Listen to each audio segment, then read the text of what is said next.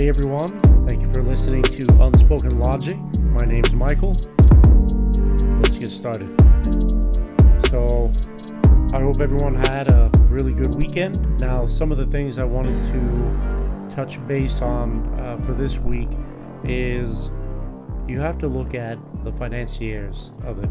Who's funding a lot of these things? And that brought me to my next thought is I wanted to explain what exactly the Federal Reserve history behind it, how originated and some of the things you may not know about it and how they're tied into Pfizer and so forth. But without further ado, I guess we'll get started. So, as many of you guys may know, I'm sure everyone's heard of the Titanic, but what most people don't realize is some of the stuff that surrounds the Titanic and pretty interesting stuff. So, you know, I'll just jump into it. This is known as the, the JP Morgan Federal Reserve theory, and it is the the American Central Bank, the Federal Reserve, was created on December 23rd, 1913, with the enactment of the Federal Reserve Act. The fact that it was a year after the sinking of the Titanic has led to allegations of, you guessed it, conspiracy. Federal Reserve, now considered to be one of the most powerful financial institutions in the world, is indeed connected to Titanic. The White Star Line had been owned since 1902 by International Mercantile Marine Company, a trust formed in early 20th century as an attempt by JP Morgan to monopolize the shipping trade. So ultimately, JP Morgan was the owner of Titanic by the fact he held a significant ownership shares of White Star Line. It was also JP Morgan who forced the United States government into acting on a central banking plan during the bank panic of 1907 when Wall Street turned to JP Morgan for help according to sources that reported on it at the time. Morgan was able to convene all the principal players at his mansion and command all their capital to flood the system, thus floating the banks that in turn helped float the businesses until the panic passed. The fact that the government owned its economic survival to a private banker forced the necessary legislation to create a central bank and the Federal Reserve. Uh, notably, has been claimed that JP Morgan was set to board RMS Titanic for her maiden voyage, but canceled this trip at the last minute along with his good friend Milton Hershey, who also canceled his voyage. The maiden voyage of Titanic indeed had three of the wealthiest American families living at the time John Jacob Astor VI, Benjamin Guggenheim, and Isidor Straus. According to the theory, JP Morgan was planning to form the Federal Reserve, which meant he killed off any potential threats by ensuring rival millionaires Jacob Astor, Isidor Straus, and Benjamin Guggenheim, who all allegedly opposed the forming of a central bank, perished aboard the Titanic. The Titanic did go down, so let's uh, look at it a little bit more. So we have the the maiden voyage of Titanic, along with the three wealthiest Americans living at the time. Uh, that was John Jacob Astor, Benjamin Guggenheim, and Isidor Straus. So there are other versions of this theory, including a claim that the Rothschild banking family or the Catholic Order of Jesuits were the ones who arranged Astor, Straus, and Guggenheim's death on the Titanic. As the Washington Post notes, invoking the Rothschilds as an international conspirator is a century old anti Semitic trope. The Rothschild family founded banking houses across Europe in the early 1800s, and they have been a favorite target of conspiracy theorists ever since. Mm, sure. So I guess there's no documented evidence to support theory, uh, which is what they say. Um, but there never is documented evidence that you're going to commit crime. So that that makes sense. Uh, one of the things that is interesting, and this was uh, an actual quote which is attributed to Meyer Amschel Rothschild is Permit me to issue and control the money of a nation, and I care not who makes its laws. Now, another quote by one of the founding fathers is Thomas Jefferson. I sincerely believe that banking establishments are more dangerous than standing armies, and that the principle of spending money to be paid by posterity under the name of funding is but swindling futurity on a large scale. And another one by Thomas Jefferson that I think can relate to what's going on today is the man who reads nothing at all is better educated than the man who reads nothing but newspapers. So, uh, some of the things that you didn't know about the Rothschilds is under the Federal Reserve Act of 1913, each of the 12 regional reserve banks of the Federal Reserve System is owned by its members' banks who originally ponied up the capital to keep them running. The number of capital shares they subscribe to is based upon a percentage of each member's bank capital and surplus. But the New York Fed, by far, was most important of the regional banks as a matter of policy, has previously not disclosed the capital shareholdings of its 70 plus member bank. A New York Fed spokesman in September declined to comment on the record for that matter. Quote unquote, to the best of my knowledge, we haven't had to handle on its own capital stock of the New York Fed, says Connie Razza, chief of campaign and policy at the Center of Popular uh, Advocacy Group that was pushed for greater transparency. One of the things that I like about this is the four horsemen of banking. So the Federal Reserve Cartel, eight families own the USA, BIS, IMF, World Bank. Uh, the members of the Federal Reserve own America, Heartland, and they are Goldman Sachs, Rockefellers, Lehmans, and Kuhn Loebs of New York, the Rothschilds of Paris and London, the Warburgs of Hamburg, the Lazards of Paris, the or Israel Moses Seifs of Rome. Many of the bank's stockholders reside in Europe. The U.S. government had a historical distrust of BIS lobbying unsuccessfully for its demise at the 1944 post World War II Bretton Woods Conference. Instead of eight families, power was exasperated by Bretton Woods' creation of the IMF and the World Bank. Bretton Woods became a boon to the eight families. The IMF and the World Bank were central to this new world order, writes Dean Henderson at the Heartland Report. So, the four horsemen of banking Bank of America, JP Morgan Chase, Citigroup, and Wells Fargo own the four horsemen of oil Exxon, Mobil, Royal, Dutch, Shell, BP, and Chevron Texaco. In tandem with Deutsche Bank, BNP, Barclays, and other European old money uh, also play a contributing factor.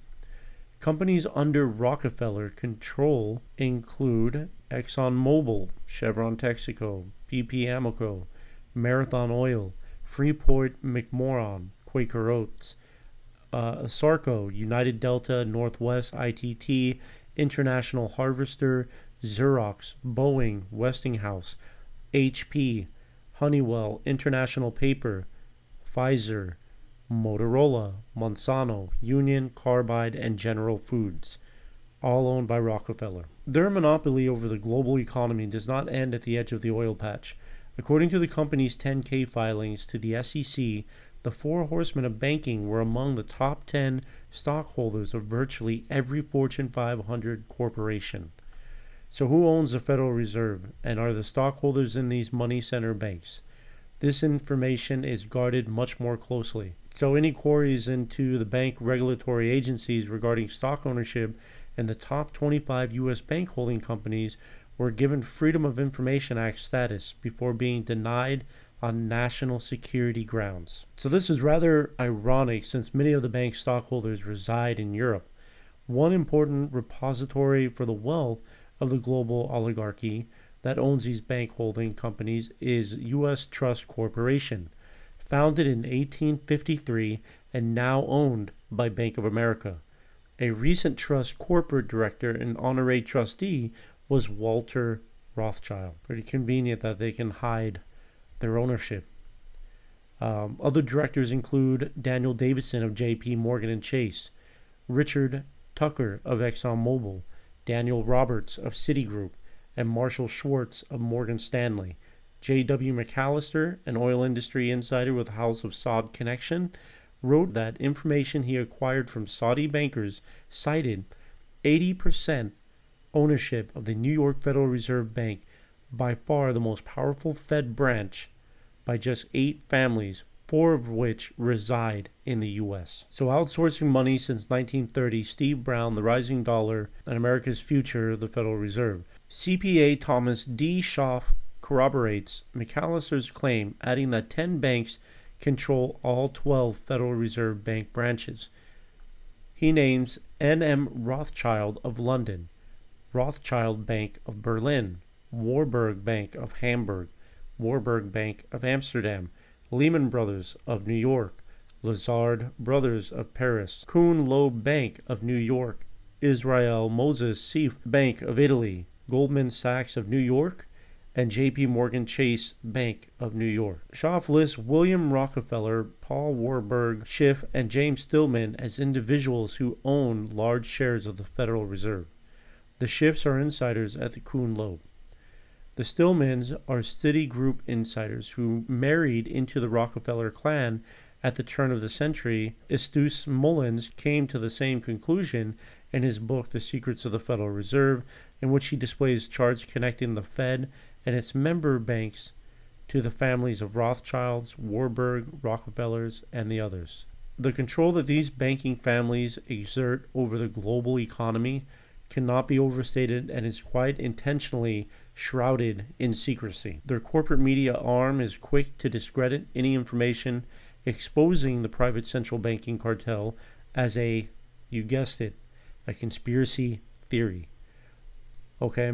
The Federal Reserve Bank was born in 1913, the same year U.S. banking scion J. Pierpont Morgan died and the Rockefeller Foundation was formed. The House of Morgan presided over the American finance from the corner of Wall Street and Broad, acting as a quasi U.S. central bank since 1838 when George Peabody founded it in London. Now, Peabody was a business associate of the Rothschilds.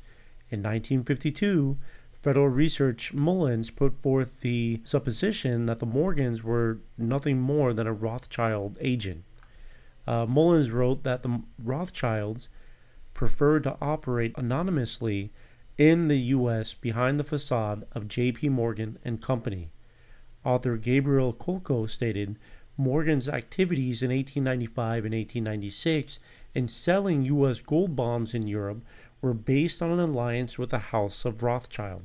Now, what most people don't realize about gold, the Rothschilds, they set the price of gold. So in the 1919, the Rothschilds and their colleagues, leading traders of the industry, began meeting twice a day to set the price of gold.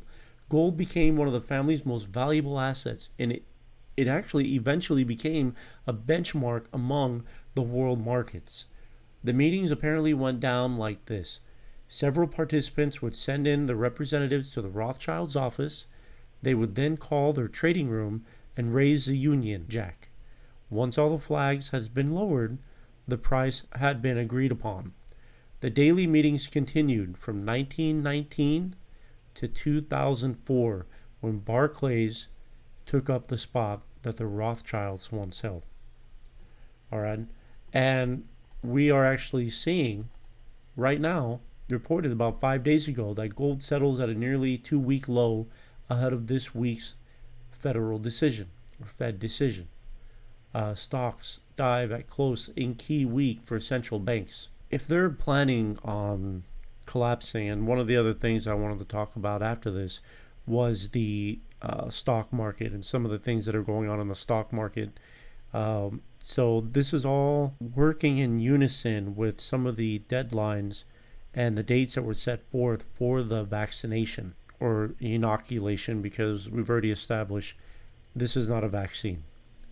And if these dates are working in tandem with the stock market and gold prices going down, I mean, the boomer generation, they were told to buy gold. I don't know, it just seems very uh, convenient that all these dates and everything is, they're starting to line up. So as of 2018, or the year end of 2018, Citibank, the number one institution on the roster, held 87.9 million New York Federal Reserve bank shares, or 42.8% of total. The number two holder, stockholder, was JP Morgan Chase Bank with 60.6 million shares, equal to about 29.5% of the total. In other words, the two banks together control nearly three quarters of the regional bank's capital shares. Interesting. So, as I was saying, we have the Morgan financial octopus wrapped its tentacles quickly around the globe. Morgan Grenfell operated in London. Morgan ETCO ruled Paris. The Rothschilds, Lambert's cousins, set up Drexel and Company in Philadelphia the House of Morgans catering to the Astors, DuPonts, Guggenheims, Vanderbilts, and the Rockefellers. It financed the launch of AT&T, General Motors, General Electric, and DuPont. Like the London-based Rothschilds and the Baring banks, Morgan became part of the power structure in many countries.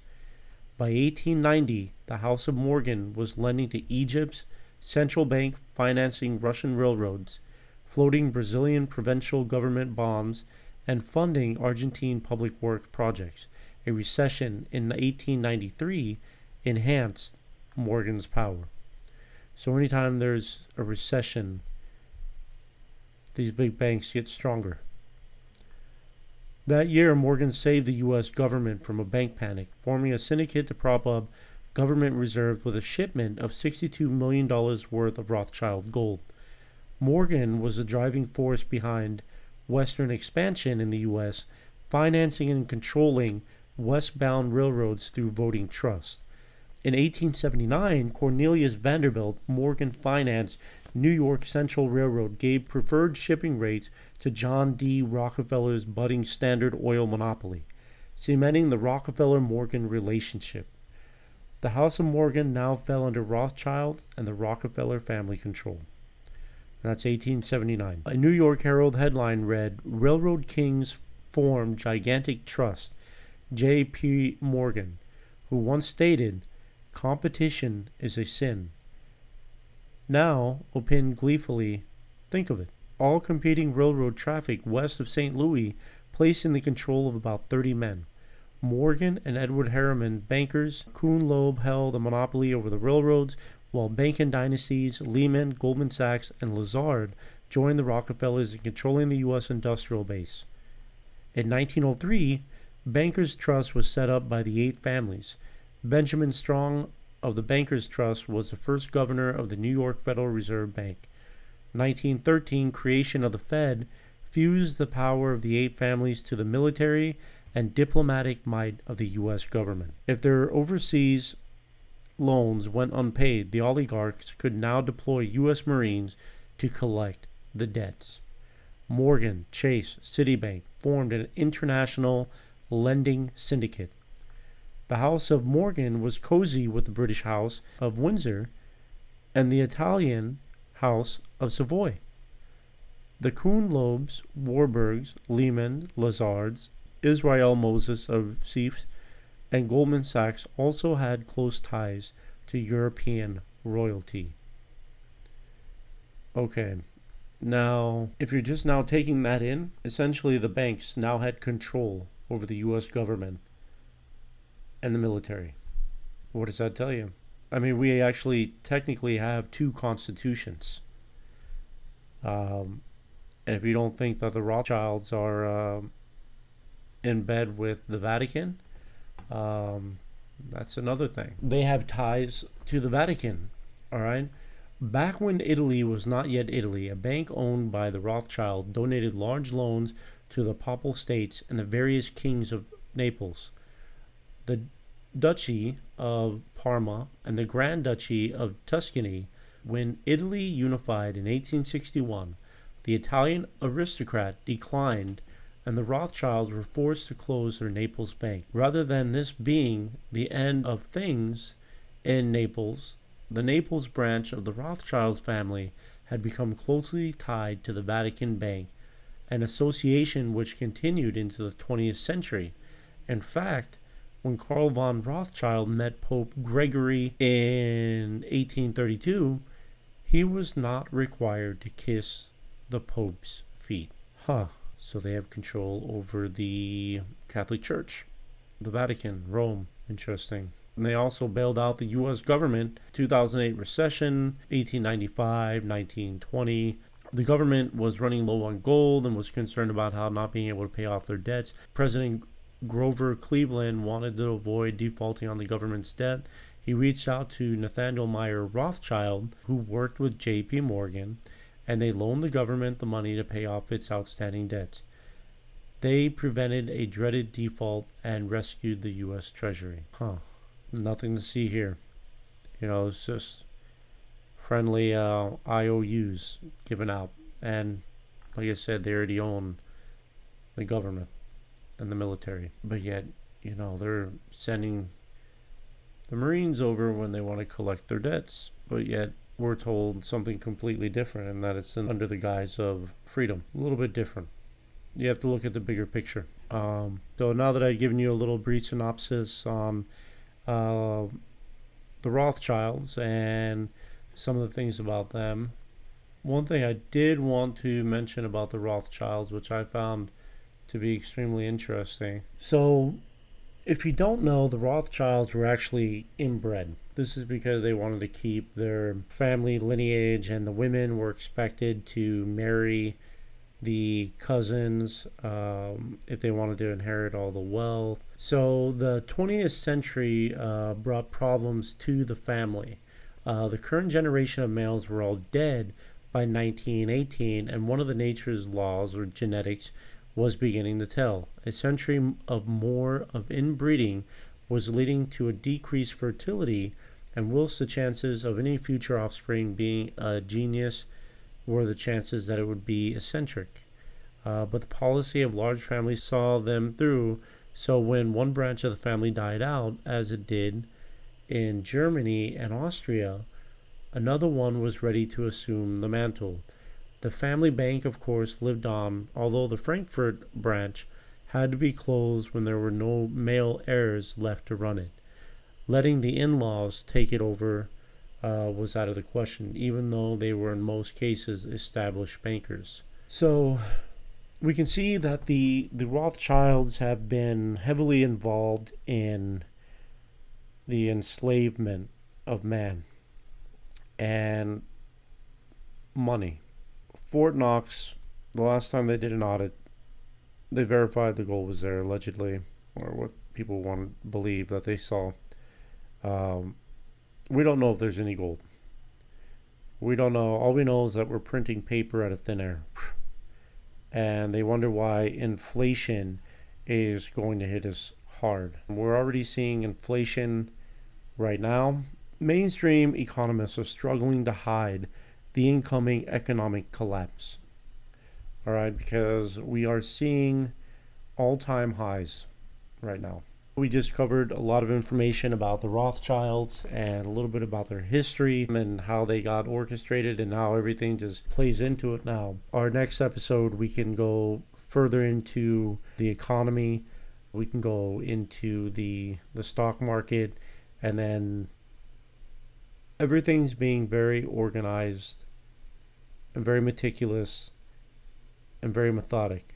It's above our pay grade, and we don't know why, other than the fact that mass genocide could be um, could be something that we're seeing play here.